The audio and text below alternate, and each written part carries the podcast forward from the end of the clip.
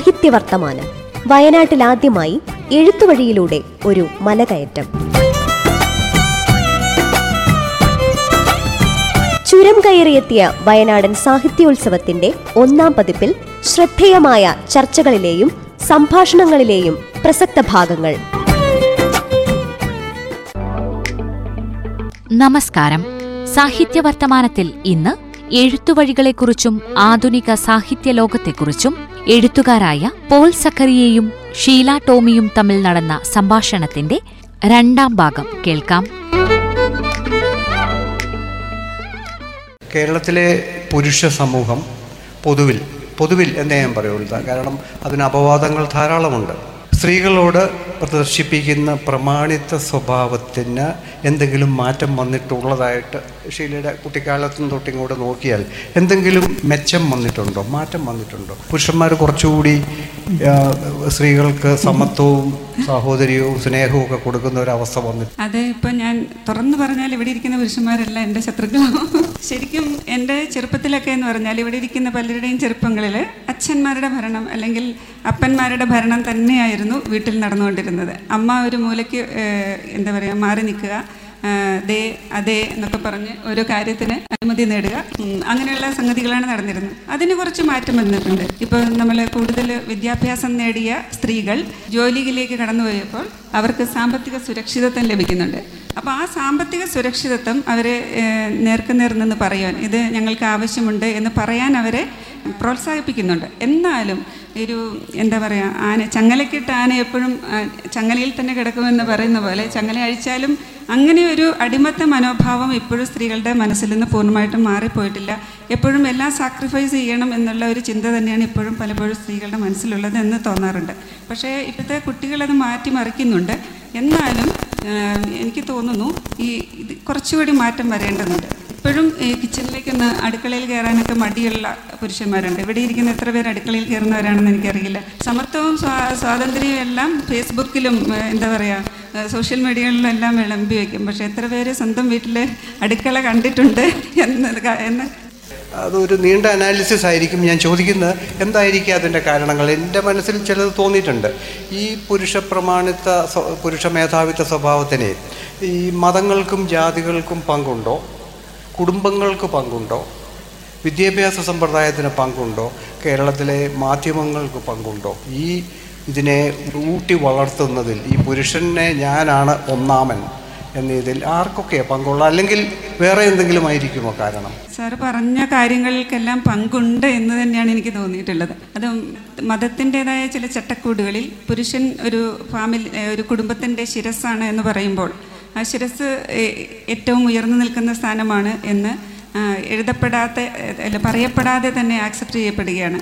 അത് അതിനനുസരിച്ചുള്ള ടീച്ചിങ്സ് അല്ലെങ്കിൽ പഠന എന്താ എന്താണ് അങ്ങനെയുള്ള ടീച്ചിങ്സ് ആണ് നമ്മൾ കുട്ടികൾക്ക് നമുക്ക് ചെറുപ്പം മുതൽ കൊടുത്തു വരുന്നത്. അപ്പം മതത്തിന് പങ്കുണ്ട് എന്ന് പങ്കില്ല എന്ന് പറഞ്ഞ് മതത്തിന് മാറി നിൽക്കാൻ പറ്റില്ല എന്ന് എനിക്ക് തോന്നുന്നു.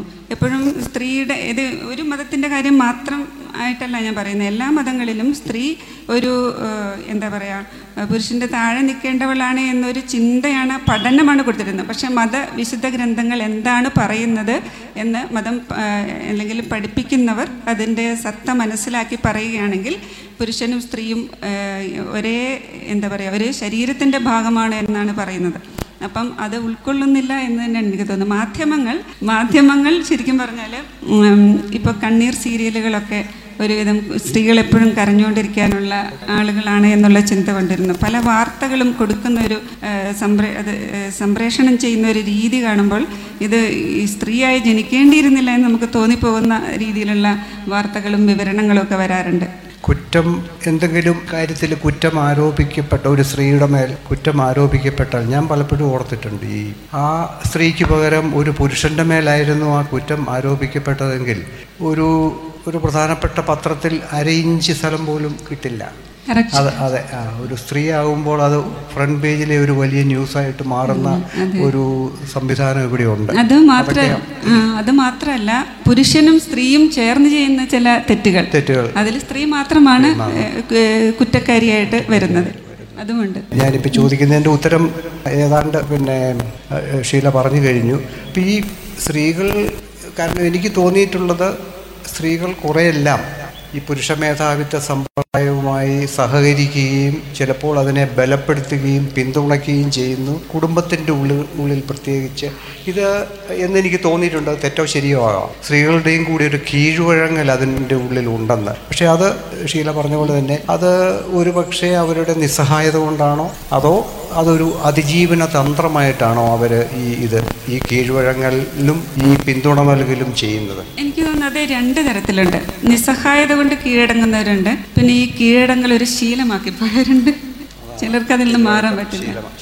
ഇവിടെ വന്നിരിക്കുമ്പം സക്കറിയ സാർ പറയുന്നത് കേട്ട് ഇങ്ങനെ ഇരിക്കുക എന്നുള്ളൊരു ആഗ്രഹമാണ് ഉള്ളത്. ഞാൻ സക്കറിയ സാറിനോട് നേരത്തെ പറയണ്ടായി. ഇപ്പോൾ ഞങ്ങൾക്ക് ആകെ ഒരു പത്ത് മിനിറ്റാണ് ഇങ്ങോട്ട് വരുന്നതിന് മുമ്പ് തമ്മിൽ കാണാനൊന്ന് സംസാരിക്കാനും സമയം കിട്ടിയത്. അപ്പം ഞാൻ ഇന്ന് ഇവിടെ ഒരു എഴുത്തുകാരിയായിട്ട് ഇവിടെ വന്നിരുന്നതിൽ സക്കറിയ സാർ അറിയാതെ ഒരു ചെറിയ ഒരു സംഭവം നടന്നിട്ടുണ്ട്. എന്തെന്ന് വെച്ചാൽ രണ്ടായിരത്തി ഏഴിൽ ഞാനൊരു എഴുത്തുകാരി എന്ന നിലയിൽ അടയാളപ്പെട്ട ആദ്യത്തെ ഒരു സംഭവം ഒരു അബുദാബി അരങ്ങിന്റെ ചെറുകഥയ്ക്കുള്ള ഒരു പുരസ്കാരം ലഭിക്കുകയുണ്ടായി. അതിനു മുമ്പ് കഥകളും ഓരോ ലേഖനങ്ങളൊക്കെ എഴുതും. അപ്പം ഇതൊക്കെ കഥയാണോ അല്ലെങ്കിൽ ഇത് സാഹിത്യമാണെന്നൊന്നും നമുക്ക് വിചാരിച്ചിരുന്നില്ല. അപ്പം അതിന് ഒരു ആദ്യമായിട്ട് അങ്ങനെ ഒരു അംഗീകാരം ലഭിച്ചത് അബുദാബി അരങ്ങിന്റെ ആയിരുന്നു. അന്ന് ആ പുരസ്കാരം ഏറ്റുവാങ്ങിയത് സക്കറിയ സാറിന്റെ കയ്യിൽ നിന്നായിരുന്നു. സാറത് ഓർമ്മയില്ല പക്ഷേ എനിക്കത് എന്റെ ജീവിതത്തിലെ ഒരു പ്രധാന സംഭവം ആയതുകൊണ്ട് അത് മറക്കാൻ പറ്റില്ല. അപ്പം അങ്ങനെ ഒരു നമ്മൾക്ക് പലപ്പോഴും ഈ അംഗീകാരങ്ങളാണ് നമ്മളെ പലപ്പോഴും നമ്മളെ കൂടുതൽ നമ്മൾ എഴുതുന്നതിന് വാല്യൂ ഉണ്ട് എന്ന് മനസ്സിലാക്കി തരുന്നത്.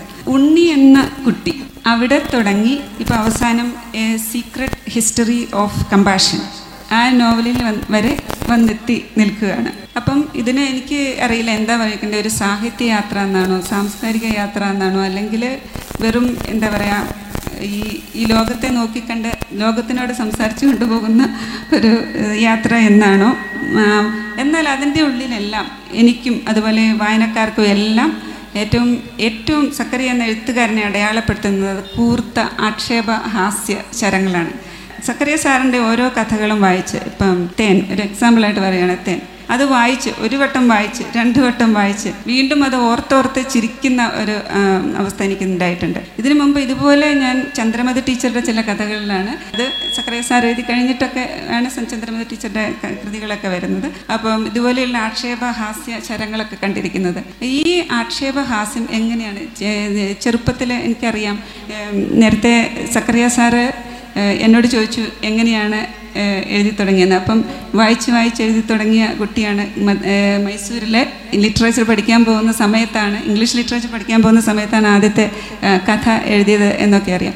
അപ്പം എങ്ങനെയാണ് ഒരു കർഷക നസ്രാണി കുടുംബത്തിൽ നിന്ന് വന്ന സക്കറിയ സാറ് എങ്ങനെയാണ് ഈ ആക്ഷേപഹാസ്യത്തിന് ഇത്ര കൃത്യമായിട്ട് ഉപയോഗിക്കാൻ? അച്ഛനും ഭയങ്കര തമാശക്കാരനായിരുന്നു. അല്ലെങ്കിൽ കുടുംബത്തിൽ ആരെങ്കിലും ഇങ്ങനെയുള്ള ഒരു വാല്യുള്ള അല്ല ഷീല അങ്ങനെയല്ല. വാസ്തവത്തിൽ ഇത്രയേ ഉള്ളൂ. എന്റെ അപ്പൻ വായനക്കാരനായിരുന്നു എന്നുള്ളതാണ് എന്റെ അടിസ്ഥാന കാരണം. എന്റെ ഫാദർ അന്ന് അന്ന് അതുകൊണ്ട് വീട്ടിൽ പുസ്തകങ്ങൾ മേടിച്ച് വെക്കുമായിരുന്നു. അപ്പം ഞാൻ വളരെ ചെറുപ്പത്തിൽ തൊട്ട് വായിച്ചു വരുന്ന രണ്ട് പുസ് രണ്ട് ഗ്ര- ഗ്രന്ഥങ്ങൾ പ്രത്യേകിച്ച് ഒന്ന് സഞ്ജയന്റെ എല്ലാ വോളിയംസും വീട്ടിലുണ്ടായിരുന്നു അന്ന്. ഞാൻ ഞാൻ എഴുത്തും വായനയും കൂട്ടി അക്ഷരങ്ങൾ കൂട്ടി വായിച്ചു തുടങ്ങുന്ന കാലത്ത് ഇ വി കൃഷ്ണപിള്ള. പിന്നെ സി മാധവൻ പിള്ള എന്ന് പറയുന്ന പ്രസിദ്ധനായ നിഘണ്ടു നിർമ്മാതാവ് അക്കാലത്ത് മലയാളത്തിലെ ആദ്യത്തെ നർമ്മ മാസിക അല്ലെങ്കിൽ വിനോദ മാസിക വിജയഭാനു എന്നായിരുന്നു അതിന്റെ പേര്. അത് കണ്ടിട്ടുള്ളവരാരും ഇവിടെ ഇല്ലയെന്ന് എനിക്ക് നൂറ് ശതമാനം ഉറപ്പുണ്ട്.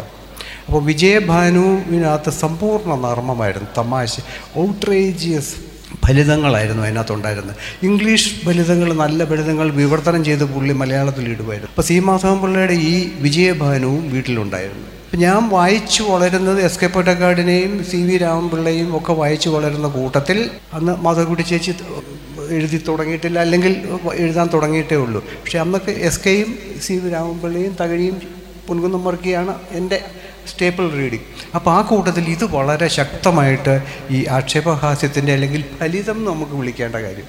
ഫലിതത്തിന്റെ ആ എലമെന്റ് ചെറുപ്പത്തിൽ എനിക്ക് അതെങ്ങനെയാണ് എഴുതി ഫലിപ്പിക്കുന്നത് എന്നുള്ളൊരു സംഭവം ഉണ്ടല്ലോ. പിന്നെ എഴുത്തിനെ കുറിച്ചുള്ള ഒരു സംശയം. പലർക്കും തോന്നുന്നു എഴുതി തുടങ്ങുന്നവർക്കൊക്കെ തോന്നുന്ന ഒരു സംശയമായിരിക്കാം. അപ്പം ഞാൻ വല്ലി എന്ന നോവൽ എഴുതിയപ്പം അത് വായിച്ചിട്ട് രണ്ട് തരത്തിലുള്ള പ്രതികരണങ്ങളുണ്ടായി. വളരെ ഇഷ്ടപ്പെട്ട പ്രതികരണങ്ങളും അതിനെ ഓരോ വാചകങ്ങളൊക്കെ കോട്ട് ചെയ്തിട്ടൊക്കെ ഒരുപാട് പേര് ഫേസ്ബുക്കിൽ മെസ്സഞ്ചറിലും ഒക്കെ ഇങ്ങനെ അയച്ചു തരുമായിരുന്നു.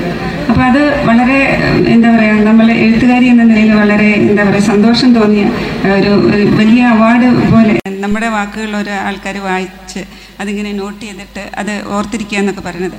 പക്ഷേ പല ചിലർ പറഞ്ഞു അതിലെ കുറച്ച് അതിവൈകാരികത. വൈകാരികത ഇത്രയും വേണ്ട. വൈകാരികം വൈകാരികത കുറച്ചുകൂടി കുറയ്ക്കണം എന്ന് പറഞ്ഞു. അതുകൊണ്ട് ഞാൻ ആ നദിയോട് പേര് ചോദിക്കരുത് എന്ന നോവൽ എഴുതിയപ്പോൾ വളരെ ശ്രദ്ധിച്ച് വൈകാരികത കൂടി പോകുന്നതെല്ലാം മാക്സിമം എനിക്ക് കട്ട് ചെയ്യാവുന്നതെല്ലാം കട്ട് ചെയ്ത് അങ്ങനെയൊക്കെ ചെയ്തു. അപ്പോൾ അത് വായിച്ചപ്പോൾ പലരും പറഞ്ഞു ആ ഇപ്പം പെർഫെക്റ്റ് ആയിട്ടുണ്ട്. ഇത്രയും മതി ഇത്രയും അപ്പം പക്ഷെ ചിലർ പറഞ്ഞു ഇത് ഞങ്ങൾ ഫീൽ ചെയ്യിപ്പിച്ചിട്ടില്ല. ഇവിടെ കുറച്ചും കൂടി വരാമായിരുന്നു. അപ്പോൾ ഈ വൈകാരികതയുടെ ഒരു ഒരു എങ്ങനെയാണ് നമ്മൾ സാഹിത്യത്തിൽ എത്രമാത്രം വൈകാരികതയാവാം നമ്മൾ എഴുതുന്നതിൽ അത് ഒരു സാഹിത്യകൃതി മനുഷ്യരുടെ മനസ്സിലേക്ക് അത് ഇറങ്ങിച്ചെല്ലണമെങ്കിൽ അതിൽ കുറച്ചൊക്കെ വൈകാരികത വേണ്ടേ? അതെങ്ങനെയാണ് അതിന്റെ സന്തുലനം നടത്താൻ നമുക്ക് സാധിക്കുന്നത്? ഞാൻ ഇതുവരെ മനസ്സിലാക്കിയിടത്തോളം കൊണ്ട് ഈ അതിവൈകാരികതയെല്ലാം എപ്പോഴും അതിൽ കളവിന്റെ ഒരു അംശമുണ്ട് കാപട്യത്തിന്റെ ഒരു അംശമുണ്ട്. അത് കാരണം ഇല്ലാത്തതിനെ നമ്മൾ പെരുപ്പിച്ച് കാണിക്കുക ചെയ്യുന്നത് വാസ്തവത്തിൽ. വാസ്തവത്തിൽ ഈ വികാര വിക്ഷോഭം കൊണ്ട് യഥാർത്ഥ ജീവിതത്തിൽ പോലും ഒരു കാര്യവുമില്ല എന്നുള്ളത് നമുക്ക് നമുക്കൊക്കെ അറിയാവുന്ന കാര്യമാണ് ഈ ഭീകരമായ കോപം കൊണ്ടോ ഈ അതിഭീകരമായ പ്രണയം കൊണ്ടോ ഈ അതിഭീകരമായ ഈ പ്രണയങ്ങൾ അവസാനം ഒരാൾ മറ്റേ ആളിനെ കുത്തിക്കൊല്ലുന്നതിലാണ് അവസാനിക്കുന്നത്. അപ്പോൾ ഇത്തരത്തിലുള്ള വികാര പ്രകടനങ്ങൾക്കൊരു ഉപരിപ്ലവത്വമുണ്ട് തൊലിപ്പുറത്തെ കാര്യമാണ് ഈ വികാരങ്ങളിൽ പലതും. ഇത് നമുക്ക് ഓഫ് കോഴ്സ് വളരെ ഉള്ളിൽ ആഴത്തിലുള്ള വികാരങ്ങൾ നമുക്കൊക്കെ ഉണ്ട്. ഇല്ലെന്നല്ല ഞാൻ പറയുന്നത് പക്ഷേ ഇത് ഈ തരത്തിൽ എഴുതി വരുമ്പം ആ എഴുത്തിനെ അല്ലെങ്കിൽ അത്തരം ചിത്രീകരണങ്ങൾ സിനിമയിൽ ഇപ്പോൾ കാണുന്ന സീരിയലുകളിൽ അല്ലെങ്കിൽ ഇപ്പം നാടകങ്ങൾ വളരെ കുറവാണ്. ഇതിലെല്ലാം നമ്മൾ അതിനെയാണ് പൈങ്കിളി എന്ന വാക്ക് പറഞ്ഞ് നമ്മൾ ഒരിക്കൽ വിവരിച്ചത് ഈ അതിവൈകാരികത നിറഞ്ഞ എഴുത്തിനെയാണ്. അപ്പം പക്ഷേ ഞാനൊക്കെ ആ എഴുത്ത് വായിച്ച് വളർന്നവനാണ് മുട്ടത്തുവർക്കിയെയും കാനവീജയെയും ജോസഫ് മറ്റത്തിനെയും വായിച്ച് വല്ലച്ചിറ മാധവൻ എന്നൊരു എഴുത്തുകാരനുണ്ടായിരുന്നു. ഇവരൊക്കെ ഒക്കെ മറക്കപ്പെട്ടിരിക്കുന്ന ആളുകളാണ് ഇങ്ങനെ അപ്പോൾ ഇത് ഇവരെയൊക്കെയാണ് ഇതുപോലെ തന്നെ എന്റെ ഇവരെല്ലാം എന്റെ വിശുദ്ധ ഗ്രന്ഥങ്ങളായിരുന്നു ഇവരെഴുതിയതൊക്കെ. അപ്പോൾ പക്ഷെ നമ്മൾ എവിടെയോ നമുക്ക് അറിയായിരുന്നു ഈ ഇതല്ല. കാരണം നമ്മൾ ഇപ്പുറത്ത് മാധവിക്കുട്ടിയെയും ബഷീറിനെയും വായിച്ചുകൊണ്ടിരിക്കുക. അപ്പം നമ്മുടെ ഉള്ളിൽ കൃത്യമായിട്ട് നമുക്ക് ഈ വ്യത്യാസം എന്തിനാണ് എങ്ങനെയാണെന്ന് എനിക്ക് അറിഞ്ഞുകൂടാ ഈ വ്യത്യാസം നമുക്ക് മനസ്സിലായി.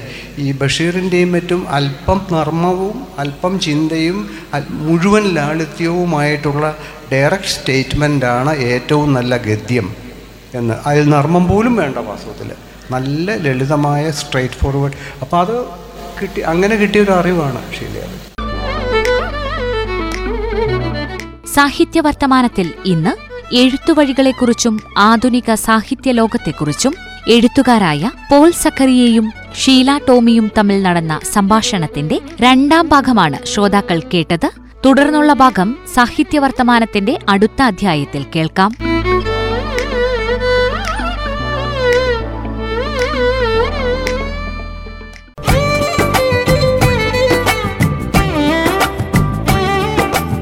സാഹിത്യവർത്തമാനം. വയനാട്ടിൽ ആദ്യമായി എഴുത്തുവഴിയിലൂടെ ഒരു മലകയറ്റം. ചുരം കയറിയെത്തിയ വയനാടൻ സാഹിത്യോത്സവത്തിന്റെ ഒന്നാം പതിപ്പിൽ ശ്രദ്ധേയമായ ചർച്ചകളിലെയും സംഭാഷണങ്ങളിലെയും പ്രസക്ത ഭാഗങ്ങൾ.